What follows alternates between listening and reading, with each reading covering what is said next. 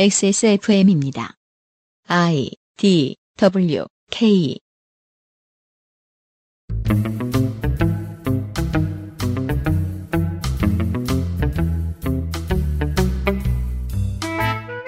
그것은 알기 싫다 특별 기획 2020 국정감사 기록실 법제사법위원회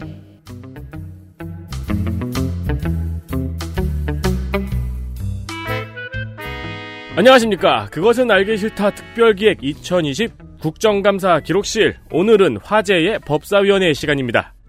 저는 위원장인 윤세민이고요. 제 앞에는 지각한 덕질간사 홍성갑입니다. 드디어 법사위까지 왔습니다. 그리고 제 왼쪽에는 분노한 유보자관이 앉아 있습니다. 안녕하십니까. 어, 덕질 간사는 46분 지각했습니다. 죄송합니다. 마지막 원고를 끝내고 긴장이 풀렸나 봐요. 이달의 PC로 만나는 컴스테이션 반려세제 깨끗한 생각에서 도와주고 있는 XSFM 20 국정감사 기록실 잠시 후 법제사법위원회의 국정감사 이야기를 가지고 돌아오겠습니다.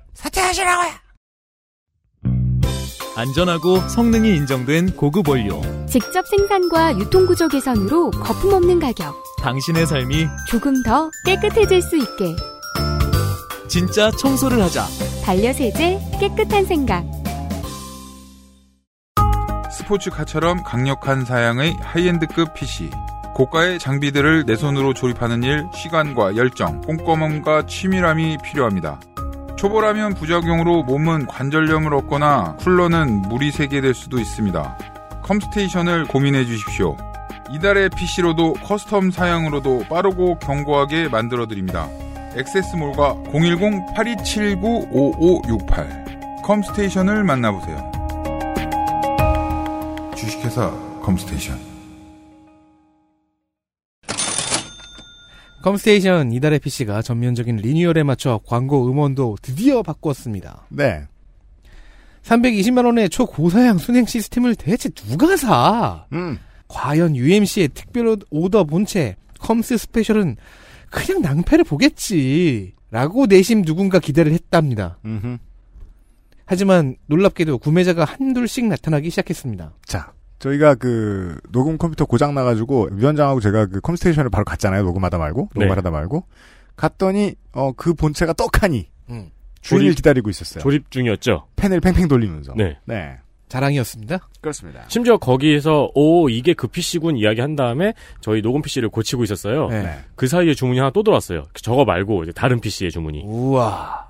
이렇다면 XSFM 청취자들의 자들의 취향은 하이엔드에 있다는 UMC의 밑도 끝도 없는 분석에 1g쯤 동의를 해주게 됩니다. 음흠. 초고사양 하이엔드 PC 만족하신다면 후기라도 써주세요. 자, 다시 한번 주 부연 설명을 좀 해드립니다. 초고사양인데 가격을 낮추기 위해 겁나 최선을 다한 것이 지금의 컴스 스페셜입니다. 컴스테이션 스페셜입니다. 그래서 최고사, 그니까 그, 저, 최고위층? 뭐지? 최고 사양. 최고사양의 칩셋의 메인보드이지만, 어, 나머지 기능이 가장 적은, 음, 네. 네. 제일 센 것만 제일 센 메인보드를 넣었고요. 불필요하다고도 볼 수 있는 옵션이 최소한인. 네. 아, 정말이지 그냥 아무 생각 없이 켜고 게임하기. 그리고 이제 허우대 갖다 놓기 좋은. 심지어 그 허우대로 어, 이사 다닐 때 두 손으로 그냥 들 수도 있습니다. 손잡이도 있고요. 네, 그리고 그 도장도 아주 잘 돼 있었고요. 저희 직접 확인해 봤더니 그렇죠. 유리도 좀 두꺼운 편이었고요. 네. 그러니까 갖출 건 다 갖추고 최대한 군살을 뺀 뻣뻣하신 분들한테 이게 군살이 아닙니다만 어떻게든 가격을 줄이기 위해 최선을 다한 스펙이고요.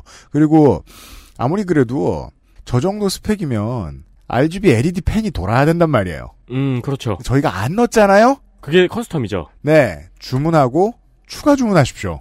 아, 그러니까 저희 몰에 지금 있는 이미지 있잖아요. 네. 그 방, 금방으로 날아갈 것 같은 이미지. 그 이미지는 라면 샷 같은 거예요. 라면 봉지 샷. 네, 네, 그거는 이제 커스텀을 그런 식으로 하실 수도 있는 거고요. 조리예. 실제로 이제 주문을 하신 뒤에 컴스테이션 사장님과 컴스테이션 사장과 음, 컴스테이션 사장과 아니지 이상한데 네. 앞존법을 연습 중이에요. 맞아요.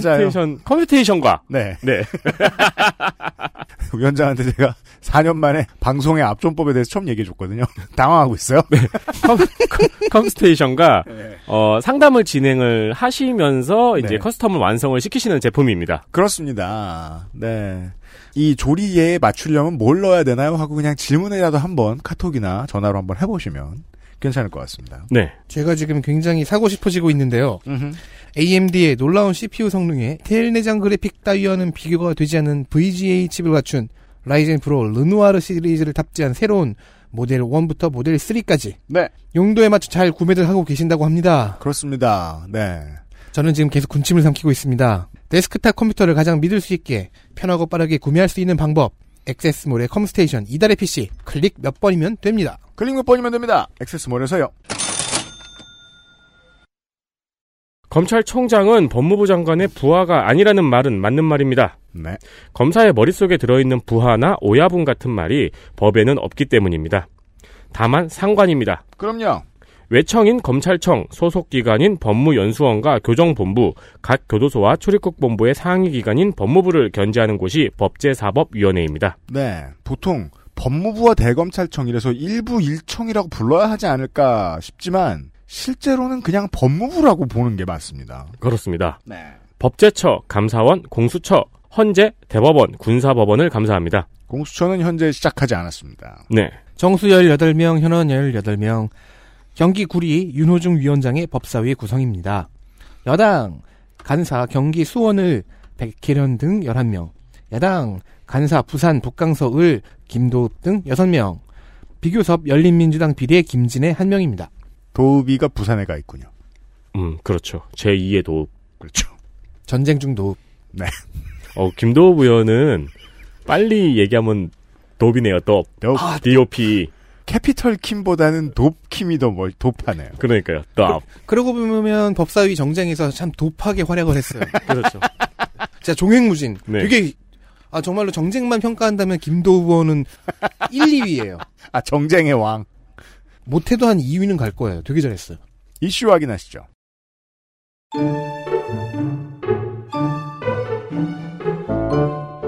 이슈 하나. 소송 과정 중 범죄 피해자의 개인정보 누출. 민주당 김남국.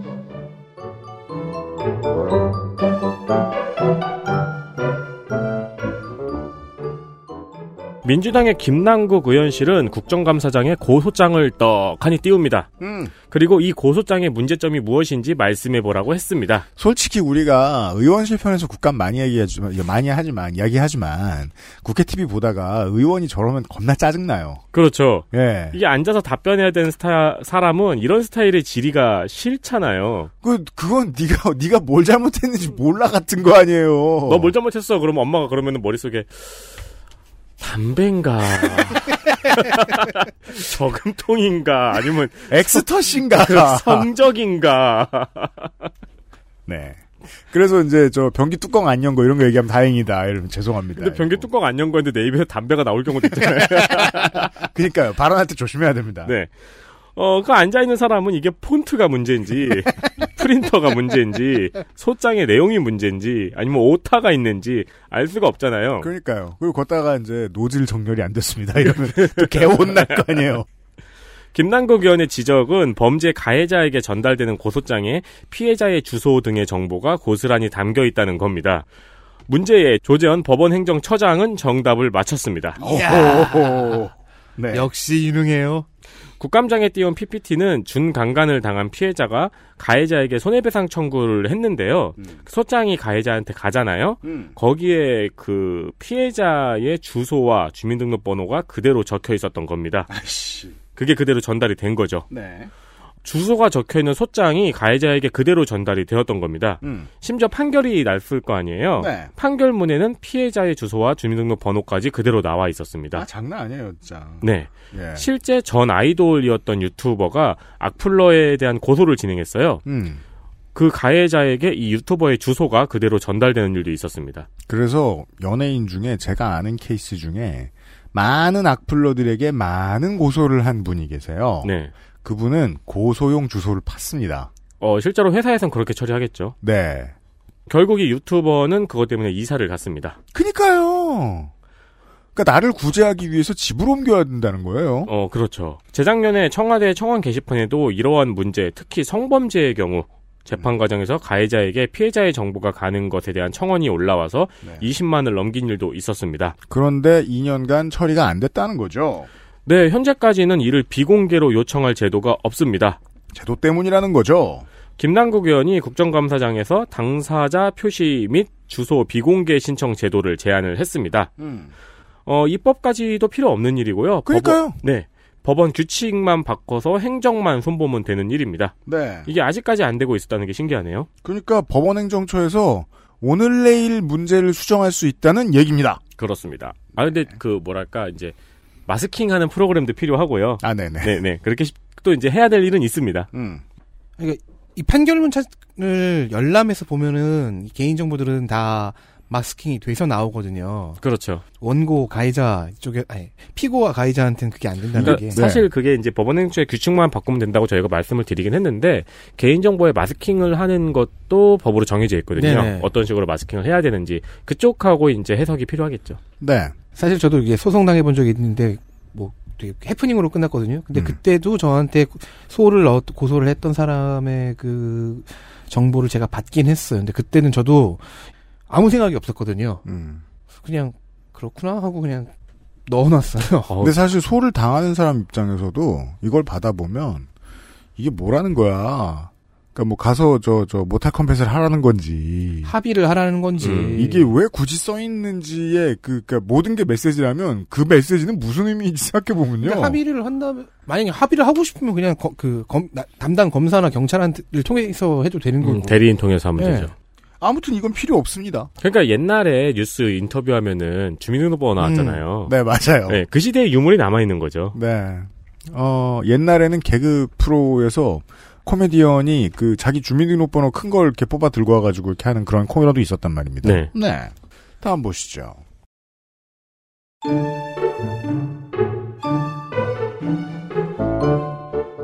이슈 둘 사법 PK는 유익하다 민주당 최기상 백혜련 김종민 신동근 국민의힘 장재원 조수진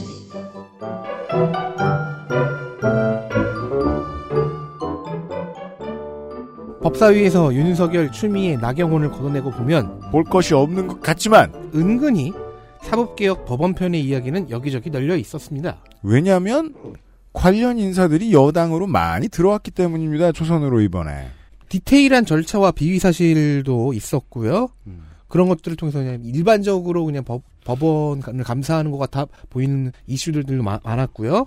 중요 절차와 핵심에 대한 질문도 있었고요. 제가 얘기했잖아요. 정치부 기자들도 이 사법농단은 이해를 못해서 기사를 안 쓴다고요. 그러니까요. 음. 심지어 야당 의원들도 이에 관심이 좀 있었고, 심지어 정쟁 유닛인 장재원 의원도 이런 질의에 참여를 했어요. 음.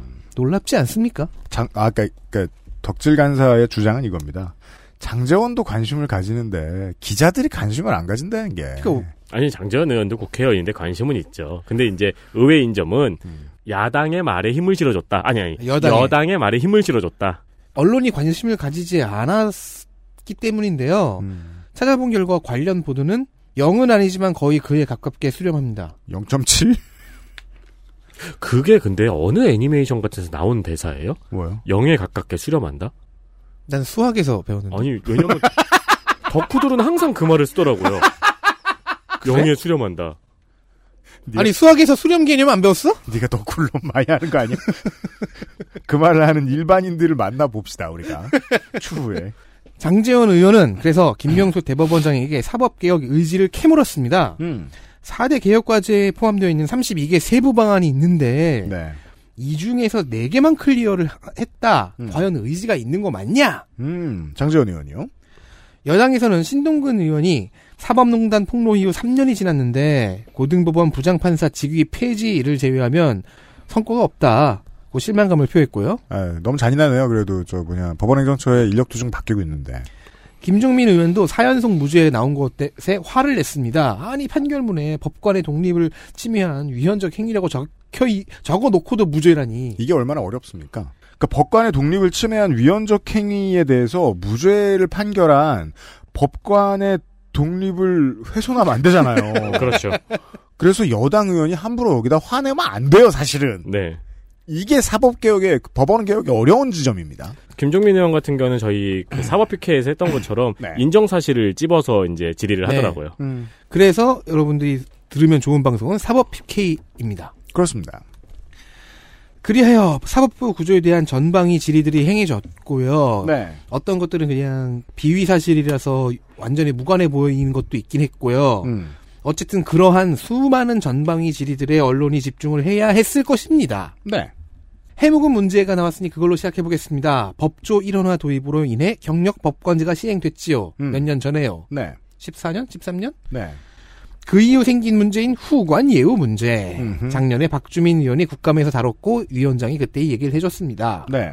금년엔 백혜련 의원이 가지고 나왔어요. 작년에 설명드렸던 것을 짧게 다시 정리해보죠. 일정 법조 경력이 있으면 파- 그 외부 판사로 임용이 가능한 제도입니다. 음.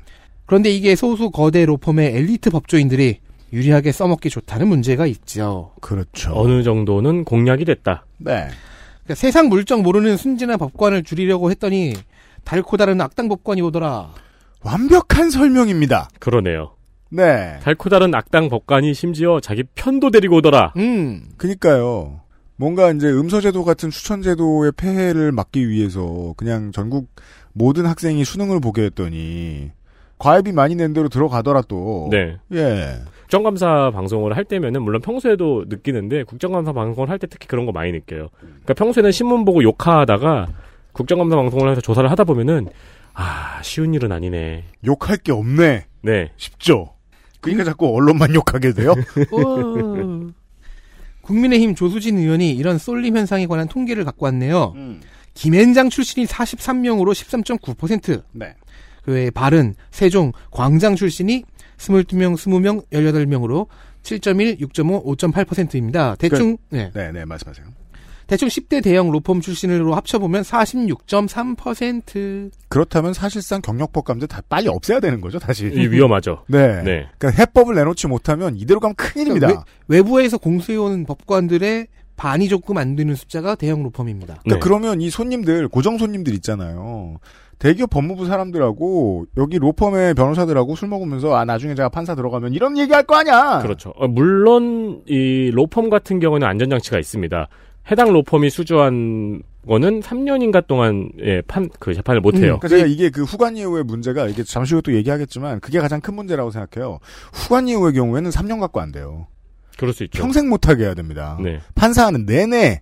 왜냐하면 그 전에 맡아줄 때 얼마나 광범위하게 알아봤으며 얼마나 깊이 관여했으며 얼마만큼의 소득을 얻었는지 이 기준을 가지고 그때그때 판단해서는 안 되거든요. 네. 대형 로펌 출신의 뒤를 잇는 새로운 출신들로는 대기업 출신이 있습니다. 사내 변호사 출신들. 음. 삼성전자, 현대제철 이런 대기업의 사내 변호사 출신들이 이제 조금씩 조금씩 들어오고 있습니다. 판사로 판사로 들어오고 있어요. 네, 외부에서 판- 공수한 판사로 일단 조재현 법원 행정처장은 과거 아까 말했던 과거 재직했던 로펌을 입력해 두어 사건 배당 때 걸러질 수 있는 전산 시스템이 있다고 대답했어요. 네. 하지만 김인겸 행정처 차장이 신문 당한 바에 따르면 음. 이게 15%가 채 안 된대요. 3년이 있는데 15%도 채 안 된다는 거죠. 네. 나머지 85%는 배당 후에 변호사 선임계가 올 거 아닙니까? 음. 그럼 그걸 확인하거나 해서 과거가 에 겹친 적이 있네라고 하면 이제 제- 그때 재배당을 한다고 해요. 수동으로. 백혜련 의원은 결국 선의에 기대어 돌아가는 시스템 아니냐라고 지적을 하- 했습니다. 정확하죠. 그리고 이건 검사나 기업 출신 판사의 경우엔 시스템에 포함되지 않는다는 약점이 있습니다. 제가 지금 이름이 기억이 안 나는데 이름이 빨리 기억났으면 네. 좋겠습니다. 누구? 음, 맞춰보자 우리가. 응. 어, 조의현 판사. 예- 예지원 What? 야, 아니면 옛날 시트콤 보다 왔어요? 장창 그 이마에 점 있고 성냥 코로 불어 끄는 아저씨 뭐였지? 그걸 왜 그 사람은 왜 나오는 거야? 정동남? 아니 그냥 아무 이름이나. 그렇죠. 아무 이름이나 떠올리면 정동남 씨 이름이 참 잘 떠오르죠. 네. 그러고 보면 정동만 의원이 있는데. 지금 생각났습니다. 아, 박재환 전 기재부 장관이 말이에요. 장관 그만두고 얼마 안 돼서 그 삼성전자 이사회 의장이 됩니다. 음, 전관 예우랄까요? 그렇죠. 이 후관 예우로는 어떤 케이스들이 있냐면 이 삼성의 사회 이사를 했다거나 중요한 역할을 하던 사람들이 이제 장관이나 국회의원이 되는 경우지요. 네, 그렇죠. 네. 이 돈이 많은 곳들은 입법부에만 사람, 입법부와 행정부에만 사람을 집어넣지 않는다는 게 문제입니다. 네. 사실 입법부는 로비가 오가는 곳이잖아요. 돈 한 푼도 없는 사람도 여기 민원 넣으러 온 것도 로비고, 음. 돈 많은 대기업 들어오는 게 로비고, 로비는 자연스러운 거고 중요한 정치 활동이에요. 말고 사법부에 들어오잖아, 이제. 그렇죠. 법원에 들어오잖아요. 네. 그러면 이제 우리가 뭐 검사에 대해서 우리가 이렇게 신뢰하고 있나요? 그것도 아니잖아요. 언론은요. 네. 그러면 이제 기업이 손댈 수 없는 성역이라는 데는 아무 데도 없죠. 그렇게 됩니다. 네. 네. 기업이 소유할 수 없는 성역이 없다는 이런 그 분노와 자괴감은 우리가 이 이건희 회장이 사망했다는 보도, 어, 사망했다는 명목의 장례식과 관련된 보도를 통해서 정말 많이 느꼈습니다, 이번에. 음. 예. 네. 무슨, 심지어 3세들 외모 칭찬 기사들도 막 있더라고요. 와, 무슨 콧날이 어쩌고 저쩌고 뭐. 와 그럼 그 사람 그, 그 당하는 사람들도 기분 나쁘지. 그러니까 이런 국가인데 우리나라가 사법부만은 아니게 하려면 지금 빨리 말발굽을 달려야 될 텐데 말입니다. 최기상 의원은 법조 일원화와 관련된 법관의 또 다른 편중을 지적했습니다. 음. 2013년부터 작년까지 669명의 법관이 임명되었는데 77%인 515명이 SKY 스카이 졸업자 네. 서울대 출신만 따라놓고 보면 50.4%입니다. 둘 중 하나. 그나마 로스쿨 출신은 이런 편중이 적었다는데 140명 중에서 서울대가 15%인 21명이었습니다. 네. 그러면 사실 엄청나게 적은 것도 아니죠. 음. 네. 조재현 행정처장은 좀 순진한 답을 내놓았습니다. 음. 법과 선발은 블라인드 방식이라서 뽑아놓고 보니 많았다는 답변입니다. 그러니까 명문대와 거대로펌을 뽑으려고 한 거 아니다. 그냥 뽑아놓으니까 많았다. 음. 속 터지는 소리죠. 근데 이건 뭐 틀린 말도 아니잖아요. 블라인드 방식 채용인데 봐봐요. 이게 맞는 말이면 이 기준을 모두 파회한 기업들이 있다는 반, 그러니까 100%의 증거인 거예요. 음. 저기 블라인드인데 이렇게 이렇게 이렇게 이렇게 넣으면 된다. 그러면은 이제 블라인드 채용이라고 하더라도 평가 방식을 바꾸던지 음. 하는 게 필요한 거군요. 사실 이해는 해줄 수 있을 것 같아요. 초기니까. 아니면 그러니까 초기에는 공평치 못한 일들이 일어나죠. 음. 그렇기 때문에 오히려 공평치 않은 기준을 통해서 다양성을 확보하는 것도 한 방편이거든요. 자, 반면 신규 임용은 물론이고 재임용 심사가 있지 않습니까? 음. 이런 모든 심사를 맡는 게 법관인사위원회입니다. 음. 어떻게 막 사람들을 모으고 뭐 어디서 뭐 판사 어디서 검사 데려오고 인원 구성에 관한 법률이 있어요. 음. 하지만 그렇게 해서 모인 명단 사람들이 모여서 하는 일 과정 다 비공개입니다. 그나마 경력 법관 신규 임용은 명단이 공개돼서 다양한 의견이 외부에서 들어오긴 하는데 음. 내외부에서 음. 재임용 심사는 대상자의 명단을 공개하지 않습니다. 어떤 어떤 법관이 이번에 재임용 심사를 받습니다. 그 이유가 있다고 알았는데 제가 까먹었습니다. 아예 대법원은 위원회 예산 사용 외에 명- 명단 자료 제출을 거부했더라고요. 최기상 의원실이 받은 거에 따르면. 대단합니다. 그 회신에는 이렇게 써 있습니다. 공개될 경우 인사관리 업무의 공정한 수행에 지장을 초래한다고 인정할 만한 상당한 이유가 있는 자료. 이것도 맞는 말, 이거야말로 진짜 맞는 말이라서 뭐라 할 말은 없는데 네, 좀 자세히 뻔칙하지 않습니다. 자세히 알아봐야 아니, 뻔찍합니다. 되겠네요. 저도 이 알아내는데 실패한 게 뭐냐면 업무 수행에 공정한 업무 수행에 지장을 초래하는 상황이 무엇인가? 누가 인사 대상이 되는지 알려줬을 때의 지장은 무엇인가?가 궁금합니다. 뭔가 로비 같은 상황을 상상하고 있는 것 어, 뭐 같은데. 그럴 수 있죠. 뭐 뭔가 이제 자기가 그래서 이제 자기가 사실 재임용을 받지 못할 사유가 있다는 여론이 밖으로 퍼지면은 업무 수행에 지장이 올 수도 있죠. 네, 그러니까 그러면 법관의 독립성을 해하게 아. 될까봐 네. 라면 법관의 독립성을 해야 할까봐라고 국감 가서 말하면 되잖아요. 어 그렇죠. 다른 이유가 뭘지 궁금하다는 겁니다. 게다가 그 최기상 의원은 판사고 네. 그냥 판사도 아니고 되게 짠 판사고 어, 그렇죠. 뭐라고 부르야 되지? 오래 한 판사고 묵은 판사. 못 알아먹지 않을 텐데 왜 막 말을 못할까 궁금합니다. 다음 보죠.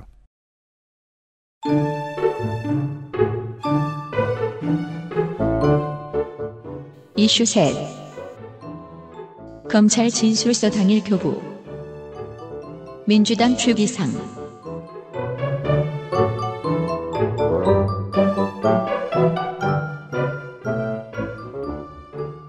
또 최기상 의원입니다. 다 최기상 의원입니다. 네. 국정감사장에서 추- 추미애 장관을 추메이 의원이라고 썼어. 이게 뭐야? 추메이. 갑자기 저 뭐냐 게임 캐릭터 같이 그- 예. 그렇죠. 돼 있네요. 네. 어, 최기상 의원은 국정감사장에서 추미애 장관에게 추곡 수매하고 아, 네. 검찰의 인권보호 수사 규칙의 중요성을 길게 이야기했습니다. 사실 검찰의 수사에서 인권보호가 중요하다는 건 좋은 말이지만 음. 이걸 딱 본 저로서는 어 근데 결국 할 하- 결국 마지막에 한 질의 내용이 굉장히 짧아요. 음. 그러니까 앞에 사족을 일부러 좀 길게 붙인 것 같은 느낌입니다. 아, 시간 때우려고? 아니 아니 네. 이거 이거 시간 때우는다기보다는 판사 버릇인 것 같아요. 아 근거를 차근차근 논리적으로 다 된 다음에 결론이 나오는. 하긴 이 판사는 스탠드업 코미디언과 정반대의 역할이기 때문에 그 처음에 반드시 청중의 마음을 사로잡을 필요 없잖아요. 그렇죠. 아무도 안 들을 때 최대한 확실하게 말해야 되잖아요. 그러고서 질의를 다시 보면은 앞 제, 질의 제 앞부분에 살짝 그 뒤에 결론 부분에 대한 복선이 들어가 있어요. 음. 그러니까 이제 판결문식이에요. 네. 아 그리고 그 그러니까 문장에 욕심이 좀 있더라고요. 음. 네. 문장을 많이 골라요. 네. 음, 판결문이 이게 내가 관심이 있는 거 듣고 있을 때좀 쪼든 맛이 있죠. 그렇죠. 그래서 저 중에 뭐 무슨 근거로 음. 뭐라고 할까? 그래서 이렇게 보고 있으면 검찰의 인권보호에 대해서 검찰 수사에 있어서 인권보호에 대해서 말을 워낙 길게 하길래 와 무슨 얘기를 하려고 저러지 뭐 검찰이 무슨 사건이 터졌나라고 했거든요. 음. 어 저는 그냥 짧게 말씀드리겠습니다. 지금 경찰에서는 본인의 진술 서류를 당일에 제공하는 제도가 시행 중입니다. 음. 우리가 1987 같은 영화를 보거나 혹은 사건 영화 같은 데서 보면은 막 그 음. 진술 내용과 다릅니다. 막 이런 거 나오잖아요. 음. 네. 법정에서 그렇죠. 음. 그런 외침을 보는 일이 종종 있잖아요. 진술서가 위조됐습니다! 이런 거. 음. 그게 아니더라도 향후에 재판에 넘겨질 경우를 대비해서도 이 본인의 진술서를 바탕으로 앞으로 재판 준비도 해야 되고, 음. 그 변호사한테도 내가 이렇게 진술했습니다라고 진술서도 보여줘야 되잖아요. 네. 그렇기 때문에 어, 진술을 하고 그 진술서를 그날 교부해주는 제도가 있는 거예요. 아, 제가 경찰 갔을 때 기억은 안 나는데 그, 그 제가 달라고는 못했거든요. 네, 근데 너무 받고 싶은 거예요. 네, 제가 뭔가 말을 하고 있는데 뭘 자꾸 그 저 형사님이 적고 계시잖아요. 음, 그거 저도 주시면 안 돼요라고 말하면 혼날까봐 음, 네, 구치소에 들어갈까봐 난 경찰 많이 안 가봤으니까 말 못했는데 왠지 받아오고 싶다는 기분은 들더라. 어 진술서 발부 요구죄 이러면 수가 몇 개 채울까 봐요. 그니까요. 막 병원에서 내가 오늘 엑스레이를 찍었는데 달라고 했는데 안 줘봐. 어, 예. 예. 그러고서 막 큰 병원 갔더니 내 엑스레이가 아니야. 엑스레이가 조작되었습니다. 뼈가 다 부러져 있어. 사법 정의는 어디로 간 것입니까? 네. 아니 막 햄스터 엑스레이야. 그러니까 막 귀여워. 햄스터 엑스레이 엄청 귀여워요. 네, 그래서 경찰은 이 진술서를 당일 교부하는 제도를 갖고 있습니다. 네. 근데 검찰은 이 제도를 아직 갖고 있지 않죠. 음. 그 얘기를 하려고 했던 거예요. 이게 전체적으로 뭐 아까 이따 한 번 더 나올 텐데 그 검찰의 업무 진행 과정이 왜 이렇게 폐쇄적이냐. 네. 이게 그, 어, 법사위 국감을 저희가 얘기하면서 설마 추곡수매 하는 얘기 할 거라고 생각하지 않으셨을 거 아니에요?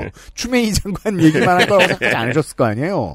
아, 그 논란을 빼면 이번 국감의, 이번 국감 법사위의 가장 중요한 수확인 것 같습니다. 검찰은 왜 이렇게 비밀리에 일하려 그래? 음, 네. 이게 주제입니다. 어, 그래서 이, 그, 최기상 의원이 7분 동안 검찰의 인권보호 얘기하려는 거는 이 진술서류 당일교부 제도를 검찰에서 사용하는 게 어떠냐. 음. 네, 이 말을 하려고 한 겁니다. 그래야 피의 조사자가 뭐 내가 피의자가 될지 말지도 생각 예상할 수 있고 네, 네. 그래야 사법 방어권을 충분히 누릴 수 있다. 네. 그리고 그 또 다른 얘기인데 이거는 검찰은 지금 신문 과정에서 영상을 녹화하는 게 의무 사항이 아니에요. 네. 그래서 지난 5년간 영상 녹화가 14%만 진행이 됐다고 합니다. 그쵸. 86%는 검사가 무슨 짓을 했어도 끌려온 사람이 무슨 짓을 했어도 증거가 안 남았다는 겁니다. 그렇죠. 적어놓은 거 빼고는. 네. 이거 지금 녹화됐으면은 이렇게 복잡할 일 없죠. 그럼요. 그럼요. 음. 그거 틀었으면 이제 싹 정리되는 건데. 그니까 말이에요. 감옥에서 편지 쓸 일도 없고. 그러니까 네. 아무튼 그래서 최기상 의원이 추미애 장관에게 진술서 당일교부 제도를 받아들이라고 제안을 했습니다. 음. 추미애 장관은 종감해서 좋은 제도는 빨리 받아들이겠다고 답했습니다. 네. 어, 최기상 의원은 그 김에 경찰 송치 의견서도 공개를 해야 된다고 주장을 했거든요. 음. 그러니까 경찰이 무슨 근거로 나를 검찰에 보내는지. 음. 네. 근데 추 장관은 그건 좀 더 생각해 보겠다고 말했습니다. 네. 뭐 답이 준비가 안 돼 있었을 수도 있고요. 네. 네. 근데 이 폐쇄적인 이 수사 방법이 우리가 이제 막 텔레비 같은 데서 듣기로는 검찰의 수사 방법이 되게 다양한 방법이 있잖아요. 그렇죠. 거기에 뭐 딜하는 방법도 있고 막 그런 것 때문에 그런 거 아닐까요? 그 예를 들어 아니, 그거는 그, 그럴 때만 꺼 끄면 되는데 14%는 너무하죠. 그러니까 제가 주워 들은 것을 최대한 끌어모아 보자면 경찰은 우리가 한국의 수사물에서 보는 막 때라 부수고 네. 겨- 형사가 자해하고 막 네. 그러니까 그런 그건 방식의 투캅스 언제적이야? 그런 방식의 신문은 없어진 지 오래됐습니다. 네. 얇은 네. 방식이죠. 그러니까 경찰은 어- 이렇게 지금 거- 검찰 얘기했으니까 경찰은 검찰보다 먼저 개혁이 된 거라고 봐야 된다는 거예요. 음. 예. 그 수사인권 문제에 있어서만큼은 네. 공개적으로 할 수 있는 대화를 합니다. 그 과정에서 저도 조사받아보고 느꼈는데 그냥 분위기, 음. 대화의 흐름, 음. 음. 말투, 호흡 요런 걸로 겁을 주는 기술들을 배웠어요. 네. 근데 그것 빼고는 없어요. 대놓고 치사한 얘기를 막 하고 사실 난 너의 다른 범죄를 만들 수 있어 이런 말 하지 않는다고요. 어, 그렇죠. 그렇죠. 예. 근데 검찰은 지금부터 이제 그 검사 개개인들이 지금부터 배우는 게 문제겠죠. 법대로만 한 검사들은 적응하는데 문제가 없겠지만 네. 딜치고 이런 문제에 있어서만큼은 그냥 저 뭐냐 변호사하고 독대하고 음. 변호사가 피의자하고 얘기할 수 있게 하고 네. 나머지 이제 직접 조사에서는 법에 어긋날 만한 짓들을 하지 않는 것 이거 배우는데 오래 걸리겠죠. 그렇겠죠. 구식의 사람들. 네. 왜냐면 수사기법이라는 거는 사실 그 선배한테 오랜 시간 동안 배워오는 걸 거 아니에요? 네. 네. 같은 이야기, 같은 의원의 이야기입니다. 아 근데 이거 이 영상 녹화 있잖아요. 음. 전국 꼴찌가 어딘지 아세요? 대구 고검인데 네. 몇 퍼센트인지 맞춰보세요. 제로? 비슷해요. 0.5%? 어 0.6%예요. 0.6. 그리고 서울중앙지검이 지검 중에 꼴찌인데 네. 어. 3.5%? 3.5%. 네. 그거는 카메라가 작동이 되는지 확인을 해봐야겠네. 그 사실은 검사네 후방 카메라는 아니지. 봤더니 조사실 안 나오고 막 도로 나오고 그래서 주차장 나오고 3.5%는 급한 대로 검사가 자기 차에는 블랙박스 떼어가지고 아니면 아, 자기 시간책이 없네. 자기 출근할 때 저 뭐냐 자전거 헬멧에 고프로 달아가지고 출- 출근길 영상 이런 건 아무렇게나 제출하고 그러니까 그러, 그러면은 이러, 이러- 이러면은 음. 그 대구 고검이나 음. 서울중앙지법은 음. 이 영상 녹화 예산을 왜 타가는 거예요? 우리 고양이 틱톡 뭐 이런 거 올리고 네. 다 전수조사해봐야겠습니다.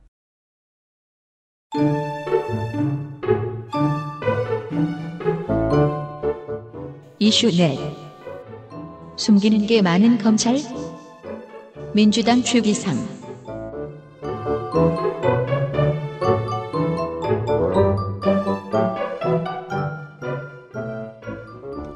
작년 12월 법무부령으로 시행된 인권보호수사규칙이라는 것이 있습니다. 즉 앞서 말한 검찰 진술서 당일 교부를 해보자 뭐 영상 녹화가 잘 안 된다 네. 이런 얘기가 다 이 맥락에서 나온 겁니다. 음. 자, 인권보호 수사규칙 수사 과정에서 피의자가 자신의 사법 기본권을 침해받으면 진술서가 음. 조서가 제대로 오지 않아가지고 네, 네. 뭐 제대로 방어 전략을 못 짠다든가 음. 그렇죠. 그러면 인권 침해로 신고할 수 있게 하고 그러니까 되게 마- 많을 거 아니에요 여러 가지 사례가 네. 그럼 인권 침해로 신고할수 있게 하고 검사에게는 수사 과정의 인권 침해를 최소화하도록 의무를 지우는 규정입니다 음. 최기상 의원이 이 규정을 뜯어보니까 음. 아이고 신고의 처리 규정 잘 돼 있네 음. 제도의 안내도 다 잘 돼 있네 그럼 안 돼 있는 게 있, 있으니까 이렇게 얘기하겠죠. 위반한 검사에 대한 처벌 규정이 없습니다 그렇죠. 이 질의를 진짜 많이 했어요. 뭐 법무부 장관 상대로도 뭐 부가 부산 지검장 상대로도 쭉 했습니다. 처벌 규정이 있었으면 검사들이 가만히 있었겠습니까? 그거 만든 사람 지금 저 징역 9년 그렇겠네요. 이거는 네. 어, 이거는- 구형했겠죠? 네. 아마 조국일 걸. 했잖아 그래서. 아 그러니까 이 인권보 소- 수사 규칙이라는 게 그 음. 조국 전 장관이 제청했던 걸 거예요 아마. 아 처벌 규정도 안 넣었는데 징역 9년을 때려 맞았단 말이에요. 처벌 규정 넣었으면은 예. 어떻게 됐을지. 우리 힘들게 한 죄. 권순범 주- 부산지검장에 따르면 별도의 징계규칙이 없다 하더라도 검사 징계법에 따라 징계 사유가 될 수 있다고 합니다. 다만 최기상 의원의 주장은 위반을 한 검사에 대해서는 형사처벌과 민사상 손해배상 책임을 지도록 해야 하며 음. 더 나아가 퇴직 명령도 가능해야 하고 음. 변호사 등록도 제한할 수 있어야 한다는 겁니다. 이 정도는 돼야 인권을 보호한다. 음. 그리고 경찰의 경우에는 이와 유사한 판결도 존재를 한대요. 수사와 관련된 스탠다드를 경찰하고 맞추는 정도의 작업이 이렇게 힘든 겁니다. 음, 네. 경찰 수준으로 검찰이 맞추는 것이. 그리고 이제 위반에 대한 처벌 규정이 있어야지 이걸 나중에 검사 적격 심사 위원회에 음. 가져가서 거기서 또 그 징계하는 근거로도 사용할 수 있지 않겠냐 네. 해서 제 이야기가 끝난 다음에 윤세민이 말할 이슈로 와또 연결이 됩니다. 예. 자 어쨌든 방금 얘기했습니다. 경찰의 중- 경우에는 피 조사자의 방어권을 보장하는 차원에서 조서를 당일 작성해서 제공하고 있죠. 음. 뭐 이걸 넣- 이거를 인권보호 수사 규칙에 조서 다- 작성 당일 제공을 넣자는 것도 최기상 의원의 주장입니다. 네네. 이 맥락에서 또 앞에 얘기가 나왔던 것이지요. 음. 모든 거나 연결되어 있는 그런 질의를 하는 의원입니다. 음. 추미애 장관은 인권보호 수사에 관련한 사항을 감독하는 인권감독관들의 전 직원 배치가 끝이 났다. 음. 앞으로 이들의 인사 발탁에 이익을 줘서 주요 보직으로 받아들여지게 하는 등의 조치를 구상하고 있다. 음. 고 말했습니다. 즉 인권 보호 수, 사에서 인권 보호를 할 그 방법들을 다 구상하고 있다. 음.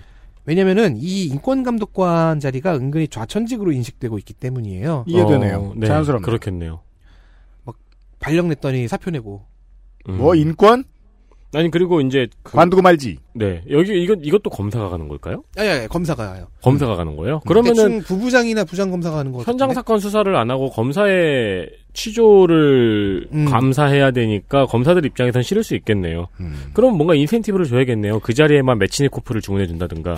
그러니까 이- 그 이후로 또 야쿠르트 이제 공짜. 요직에 네. 발- 요직으로 가는 발판으로 만들어 주- 주면은 이쪽으로 가서 실적을 쌓으려고 하지 않겠느냐. 음. 그러니까 인사고과에 적극 반영하는. 음.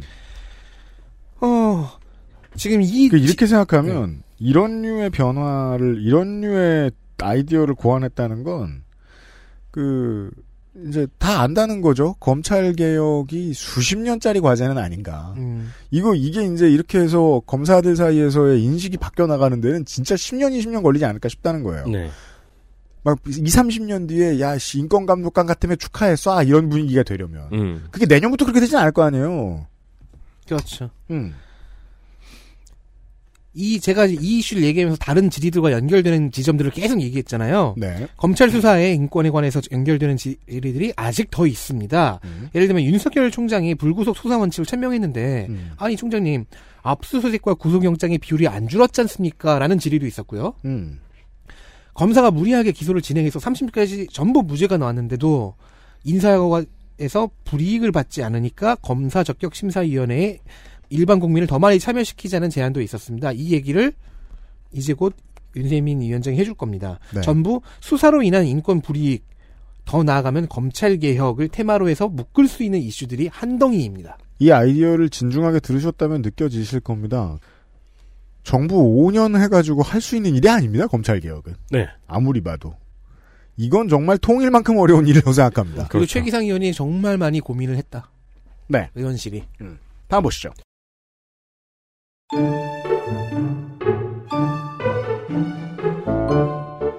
이슈 다섯 검찰과 법원을 견제할 마지막 세력은 민주당 추기상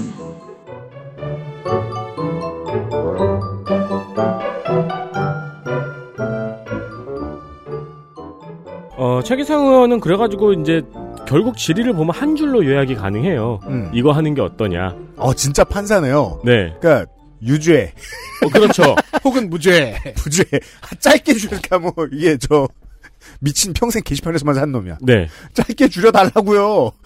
근데 이제 세 줄 요약해달라고요. 첫 국감이잖아요. 네. 근데 질의 시간이 7분이나 되니까 음. 사실 자기가 하고 싶은 말은 한 줄인데 그렇죠. 그래서 앞에 사족을 되게 많이 지켜요. 네. 되게 많이 넣어요.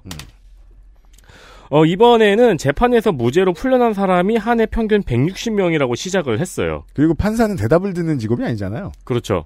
유죄 네. 그 그런데 블라블라블라블라 이런 이런 사람은 없으니까. 네. 어, 만약에 어떤 사건이 있어요. 근데 이 사건이 국민적인 관심이 아주 높은 사건이에요. 음, 이 사건이 오르고 오르더니 무죄로 결론이 납니다. 음. 뭐 어디서 확정이 되든요. 네. 그렇게 되면 대검에서는 무죄 사건 평정이라고 하면서 음. 그 사건에서 검사의 과오가 있는지를 조사합니다. 네. 근데 최기상 의원이 본 무죄 평정 형- 현황을 보니까 음. 전체 평정인 2만 1,007건 중에서 음. 85.6%는 법원 사이의 견해 차이라고 적었습니다. 이게 말이 법원과의 견해 차이고 어, 이 단어는 다시 말해 우리는 파- 어, 판사가 내 말 안 들음. 이- 어, 우리는 인정 못 해죠. 그렇죠. 그러니까 검찰의 과오를 잘 인정하지 않는다는 거죠. 음. 이것과 별개로 또 지적한 게 사람이 재판에 가서 무죄를 받으면 이 무죄를 받은 사람은 음. 피해를 많이 받은 거잖아요. 그렇죠. 국가가 보상을 해야 됩니다. 네. 경우에 따라. 근데 왜 검사의 잘못은 따지지 않는가였습니다. 그렇죠. 그 피해를 준 국가의 실무자. 네. 네. 그리고 꺼낸 이야기가 검사 적격 평가에서 200여 명의 검사가 적격 심사를 받았는데 퇴직 건의는 지금까지 한 번도 없었다는 걸 문제 삼았습니다. 네. 이런 긴 서론을 쭉 이야기를 했어요. 음. 근데 과연 본론이 무엇일까 두근두근하면서 보고 있어요. 네. 어, 눈을 막 찡그리면서 이제 발언 내용을 듣고 있는데 음. 마지막쯤에 그가 하고 싶은 말을 알 수 있습니다. 뭡니까? 검사 적격심사위원회 그리고 검찰 인사위원회뿐만 아니고 법관 인사위원회까지 음. 일반 국민의 참여를 다 누- 넣어야 된다. 일반 국민의 참여를 콕콕 눌러 담아야 된다. 음. 네. 일반 국민의 참여를 늘려야 한다고 제안을 했습니다. 그래서 네. 서론과 맥락을 다 이렇게 충분히 설명을 하니까 음.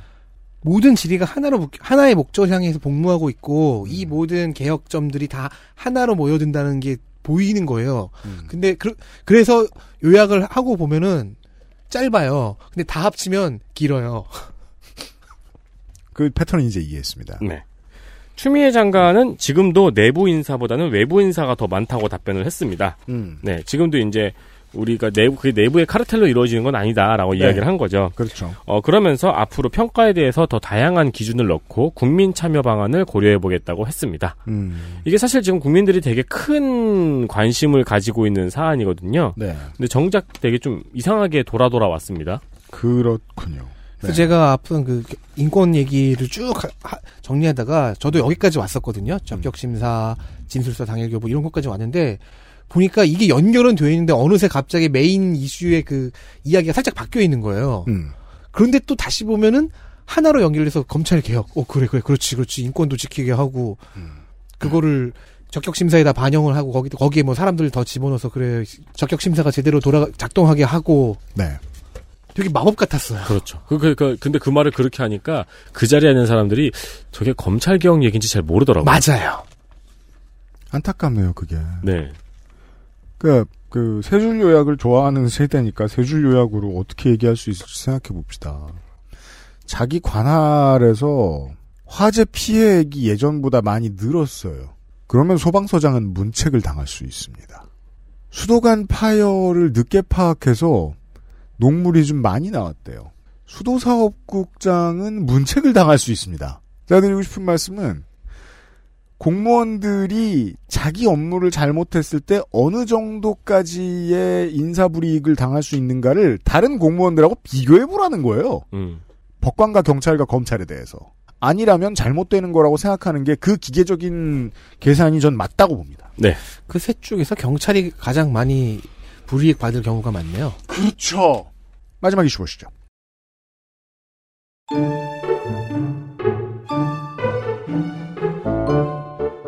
이슈 6. 피고와 검사가 자주 만나는 이유? 민주당 백혜련.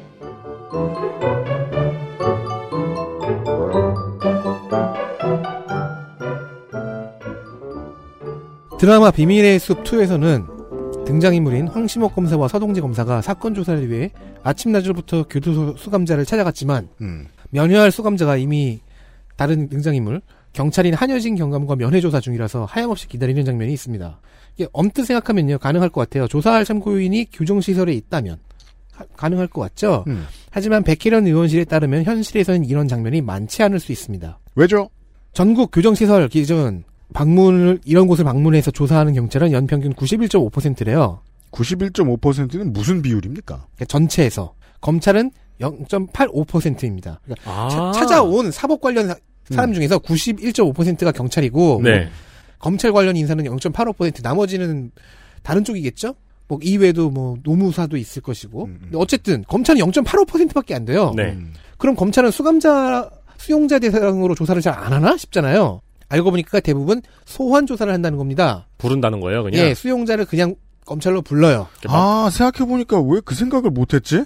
당연하죠. 경찰은 찾아가고 노무사는 원래 뭐 그러니까 이런 데도 맞다는 게 안 하고, 아니라 네, 당연히 그렇게 해요.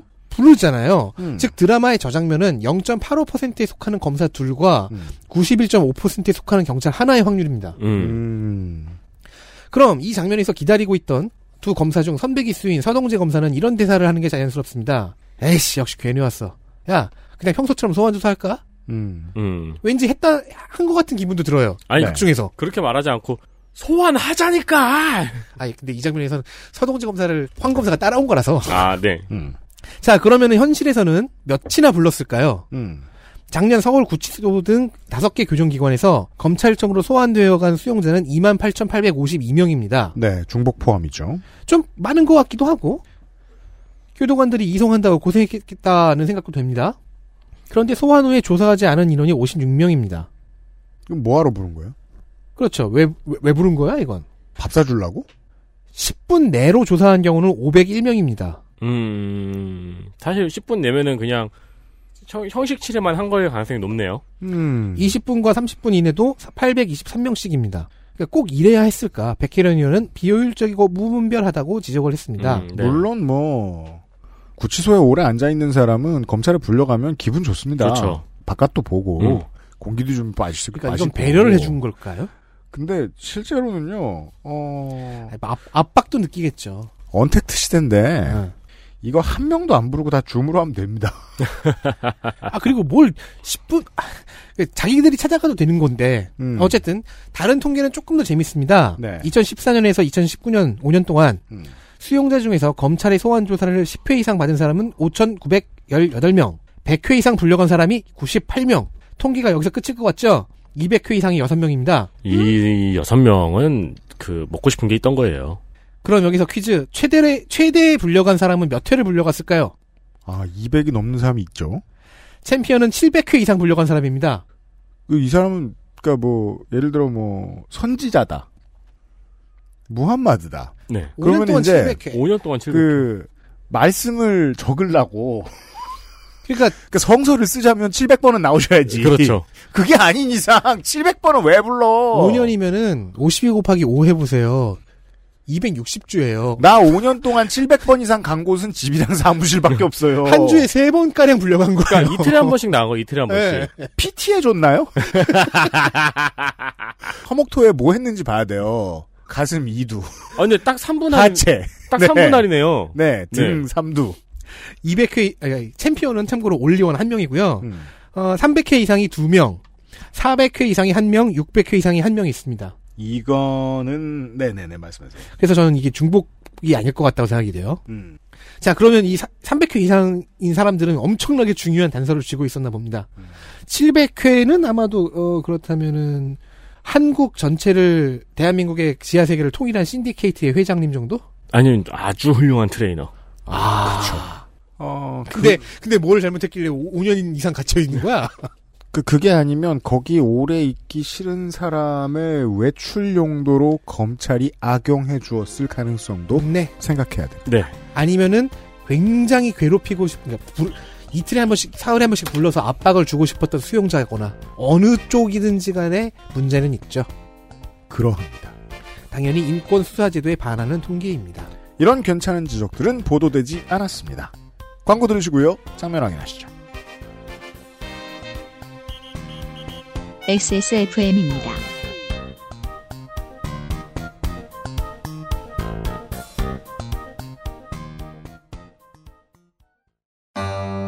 여보, 내가 제발 앉아서 해결하라 그랬지. 하루에 12번 청소할 수도 없고, 어우, 정 흘리는 사람 따로 있고, 청소하는 사람 따로 있고. 지나가던 사람이 우리 집 와서 볼일 봐요. 공중화장실인 줄 알고.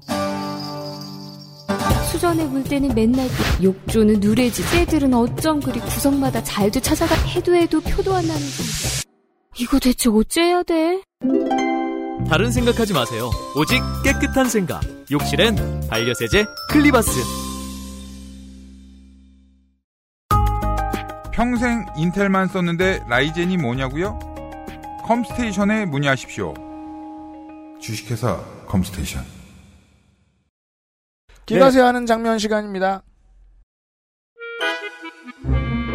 장면 하나. 기름값 카드깡.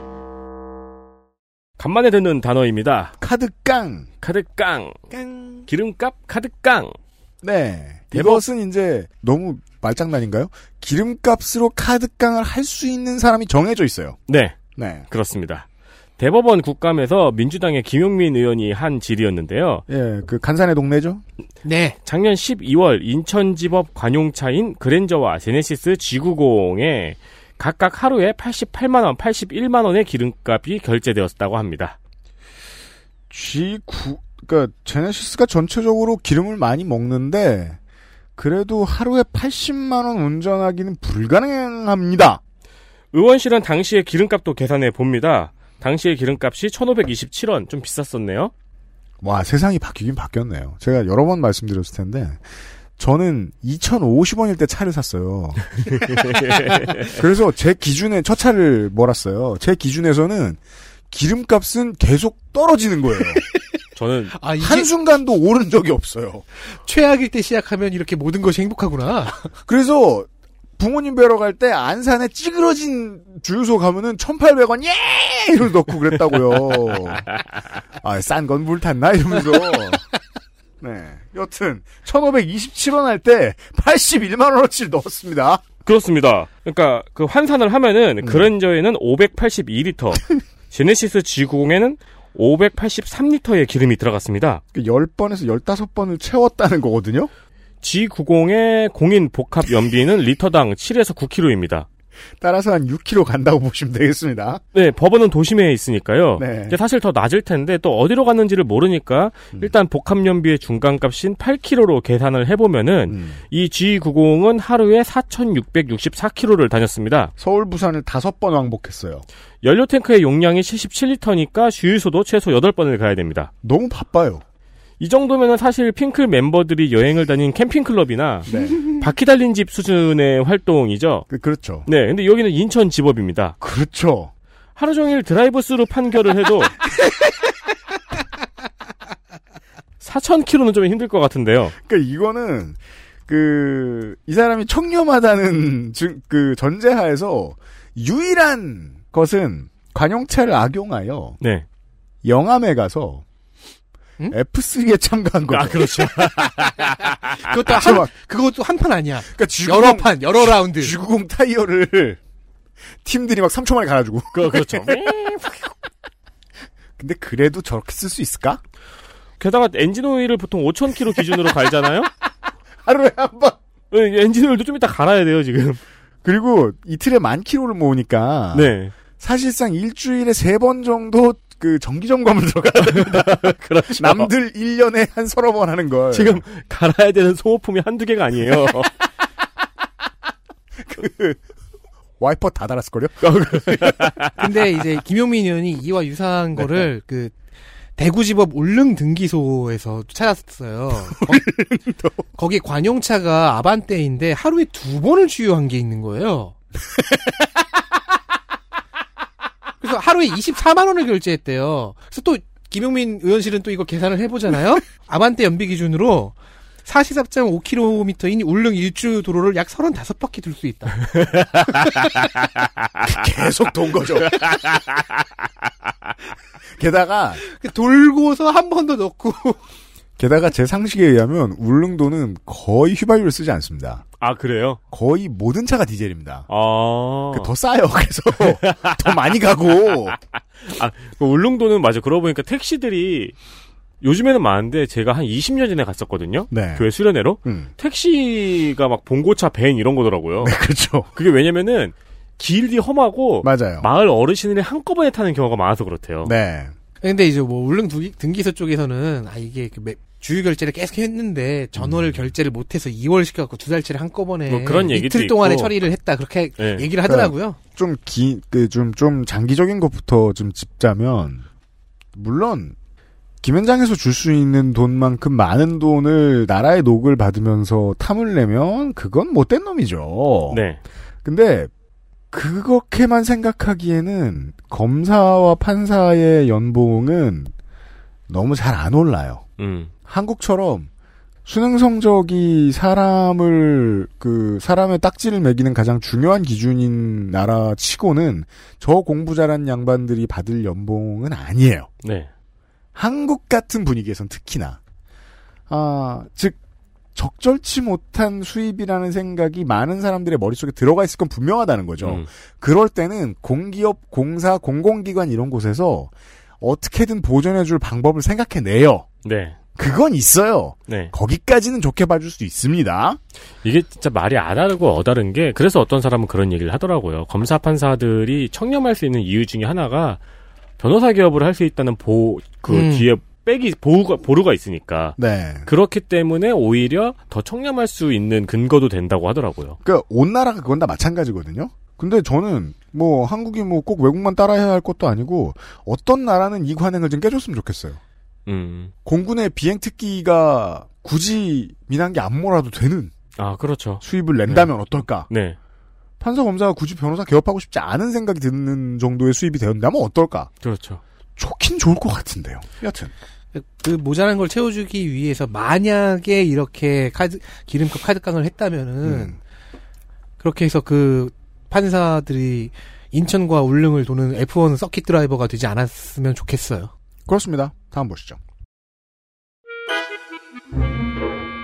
장면 둘 장재원의 새로운 파트너 자, 국민의 입장에서 국민의힘 장재원 의원은 매우 특이한 정치인입니다. 왜죠? 하긴 그런 아들을 둔 정치인은 흔치 않아요. 그러니까 출신이 사학인 것은 뭐 그렇다 치고 음. 제가 사악으로 발음했나요? 사학. 일단 유능해서 입법도 감사도 평균 이상은 해줘요. 음. 하지만 주로 투입이 되고 또한 능력을 완전히 발휘하는 분야는 정쟁입니다. 그 여러모로 유능한데 정쟁도 잘합니다. 정쟁을 제일 잘해요. 음.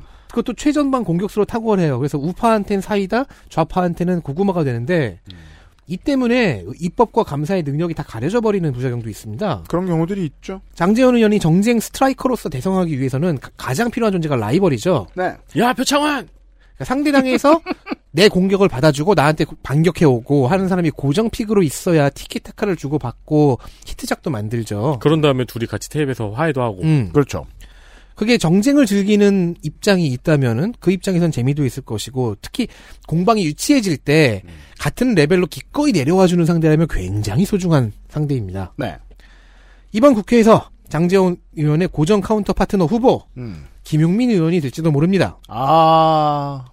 15일 감사원 국정감사 끼어들기와 반말을 소재로 한 말싸움이 좀 벌어졌어요. 음. 그렇다면 이제 마이크가 아닌 뒤쪽의 목소리에 집중해서 그 공방을 들어보시죠. 들어보시죠. 잠깐 잠깐 잠깐. 제가 발언 시간이에요 지금. 자 발언 시. 제 발언 시간이에요. 잠깐만요.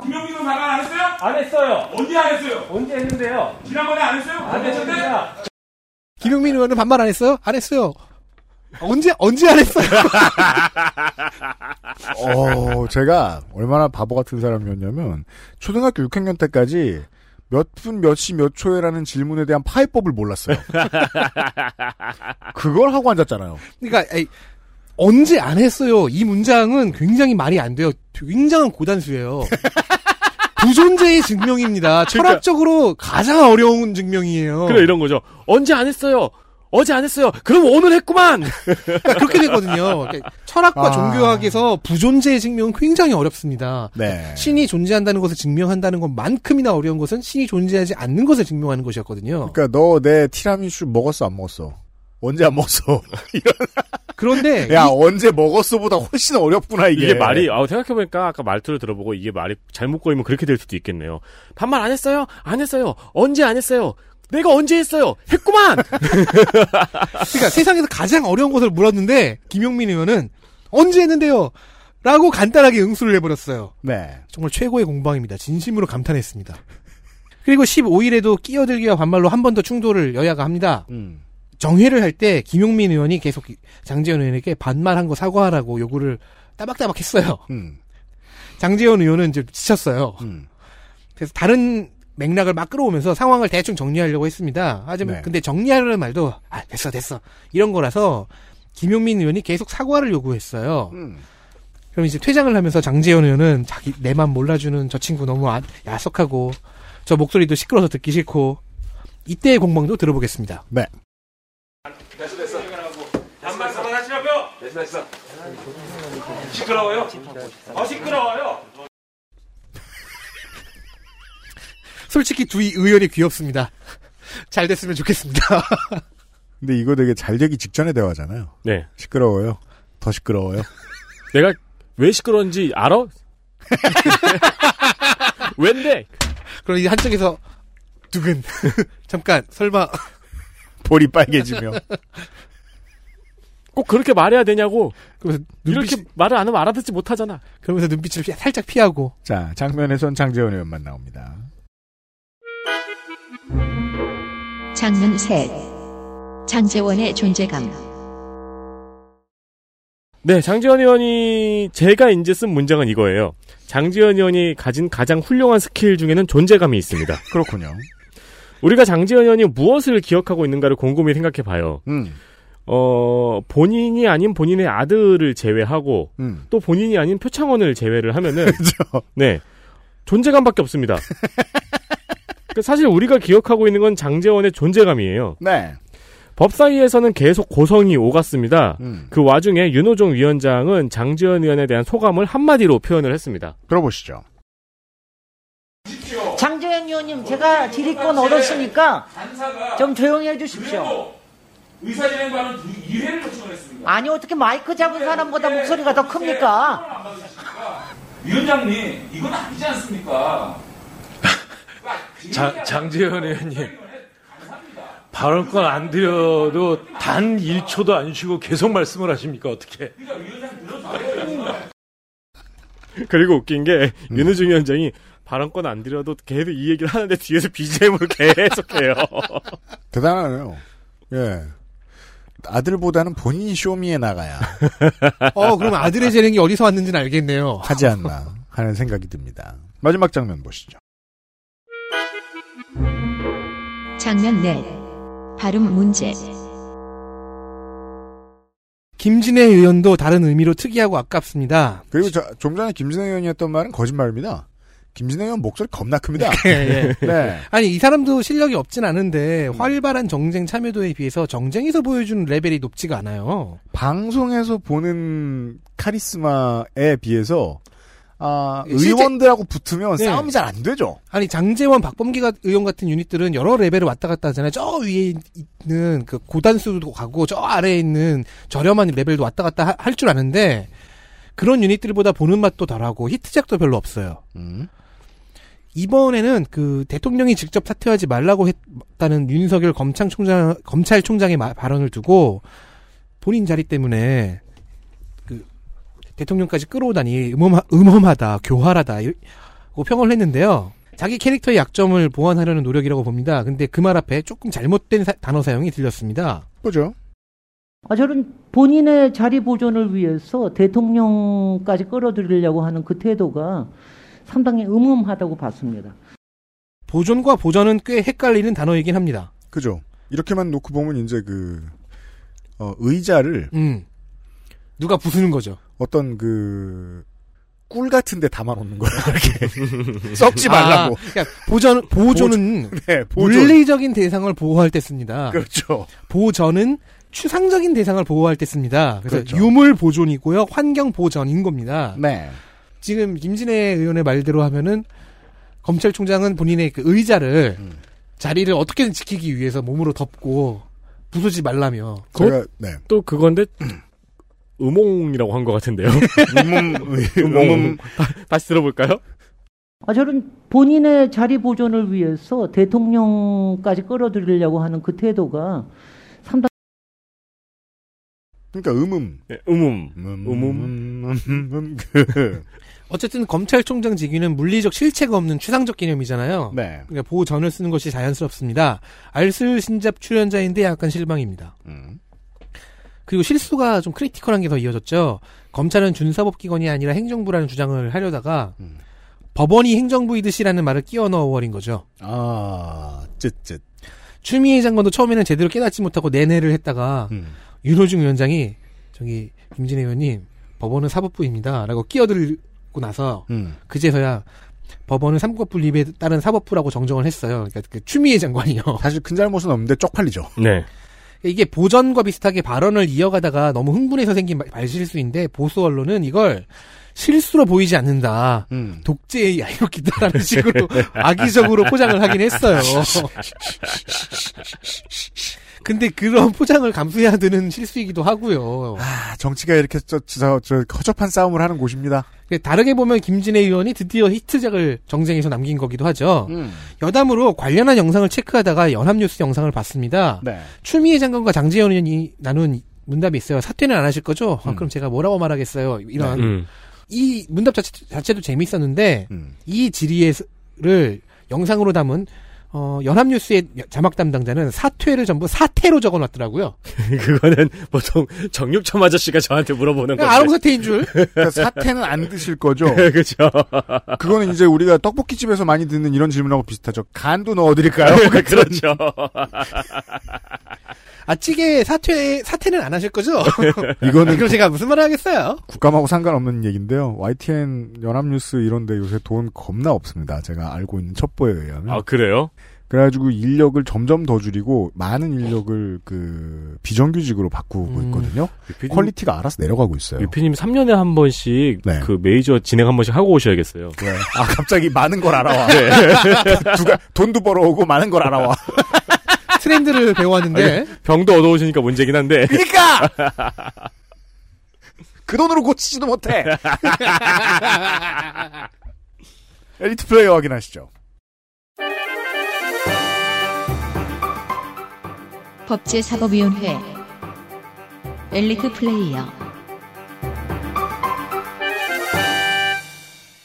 민주당 서울 금천 최기상 의원입니다. 이런 칭찬까지 뭐 할 필요 없지만 잘할 줄 알았습니다 이 양반.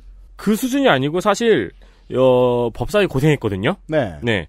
최기상 의원 질의 빼고는 소개해드릴 질의가 없어요. 네. 진짜 너무 없어요. 계속 지금 저희들이 원고에 최기상, 최기상, 최기상 이렇게 써 있습니다. 그러니까 다른 의원들의 질의는 마이너 아, 그 마이너한 디테일이거나 음. 아니면 죄다 최기상 의원 질의에 복무할 수 있는 내용들이에요. 아니 그리고 네. 어 이거 괜찮다고 조사를 해보면은 음. 아 이것도 돌고 돌아 정쟁이구나 싶어요 다. 음. 아 그런 네. 것도 있고요. 네.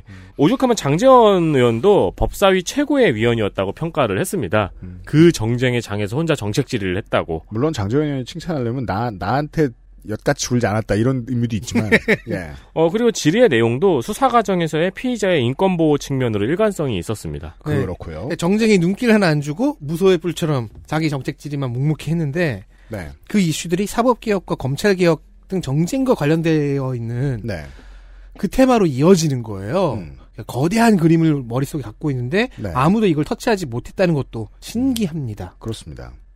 그래서 준비한 이슈들이 한두 가지 테마로 엮이는 굉장히 유기적인 관계를 갖고 있어서 음. 하나를 논하다 보면 다른 이슈까지 같이 묶이게 되고 이야기가 슬슬쩍 글로 넘어가고 네. 약간 최기상 유니버스 음흠. 같은 게 있, 어요 네. 저는 이제 그건 공부를 많이 한 사람에게서 보통 드러나는 음. 패턴입니다. 네. 연결점을 보여주죠. 네. 그 우리 저 국감 기록실은 보통 뭐 MVP 이런 거 뽑진 않아요. 그렇지만 월장원 정도 됩니다. 어 그렇죠. 이번 21대 국회 민주당의 이 세 사람을 비교하면 좋습니다. 아, 이탄이 동작 이수진 최기상. 네. 근데 이제 그 예를 들어 뭐 뭐 뭐 검찰 개혁이다 뭐 그러니까 뭔가 개혁을 해야 할 어떤 부위를 도려내야 할 중요한 역할을 띠고 전략 공천이 된 사람은 보통 거기에서 피해를 크게 입었거나 과거 권은희 음. 혹은 이제 피해를 입은 뒤에 본인이 정치 쪽으로 아예 마음을 먹고 돌아간 이것도 이제 조- 가장 좋은 예는 권은희. 네. 근데 그래서 이제 보통은 최전선에 서 있던 이제 중간급 실무자들인 경우가 많습니다. 네. 이수진 판사도 이탄희 판사도 마찬가지입니다. 근데 최기상 의원은 그냥 최전문가로 영입된 사람이에요. 네. 실제로 정쟁의 이슈보다는 정쟁의 이슈를 다뤄주는데도 불구, 불구하고 전문성으로 다뤄주기를 예측하고 민주당이 데리고 온 인물입니다. 그리고 거의 막바지 영입 인사였죠. 이 사람의 이름이 이 사람이 가장 잘한 일과 판사를 할 때 이 정쟁 관련해서 가장 잘한 일과 관련해서도 이 사람의 이름이 나오지도 않았어요. 전국 법관 대표회의가 아, 양승태 사법농단을 검찰이 수사하라라고 촉구했던 그, 그 의장. 대표회의. 네, 당시 의장. 의장. 네. 이죠. 결국은 4년이 지나도록 그 앞으로 3년 6개월이 더 지나도록 아, 사법개혁과 관련해서 가장 중요한 역할을 한 사람이 이 사람이라는 것을 언론이 비춰주지 않을 가능성이 높습니다. 네. 강조해드리죠. 다음은요.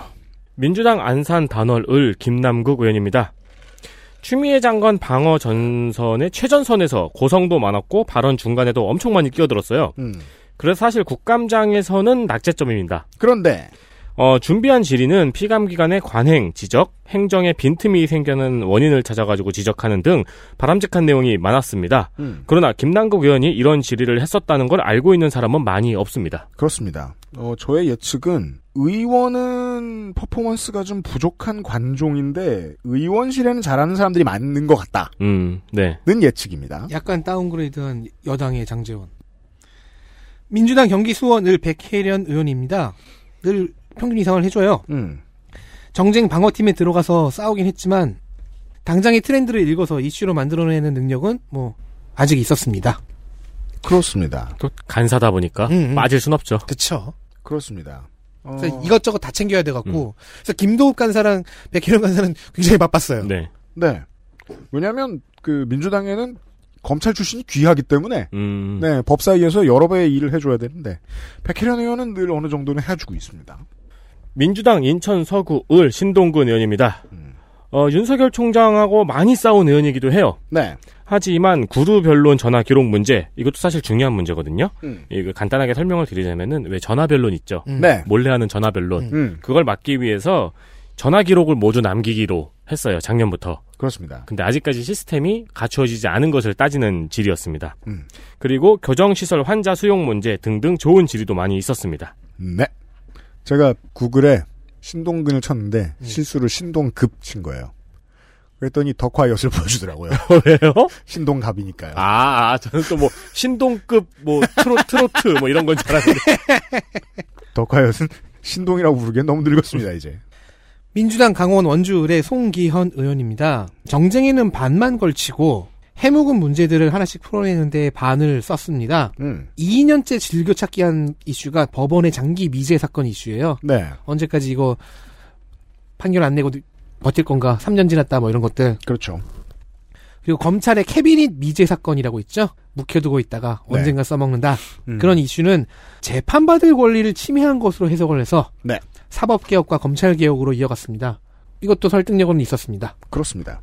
백혜련 의원 말씀드리면서도 말씀드렸지만 다른 많은 이슈에서 어, 여당과 야당이 동일해 보인다는 비판을 할 구석들도 많죠. 네. 근데 정말이지 이 사법개혁이나 검찰개혁을 기준으로 놓고 봤을 때는요 검찰 출신 인사들 여당 사람들하고 야당 사람 비교해 보시면 퀄리티 차이 너무 납니다. 음. 송기현 의원하고 백혜련 의원을 보면 그렇습니다. 네. 검찰 출신 여당 의원들은 지금까지는 믿을 만한 사람들입니다. 네. 여기까지. 국정감사 법사위 시간이었습니다.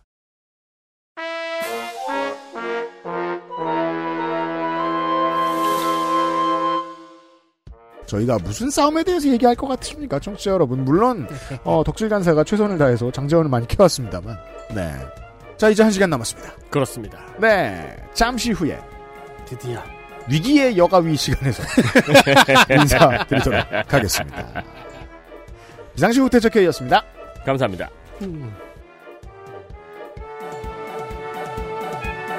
XSFM입니다. I D W K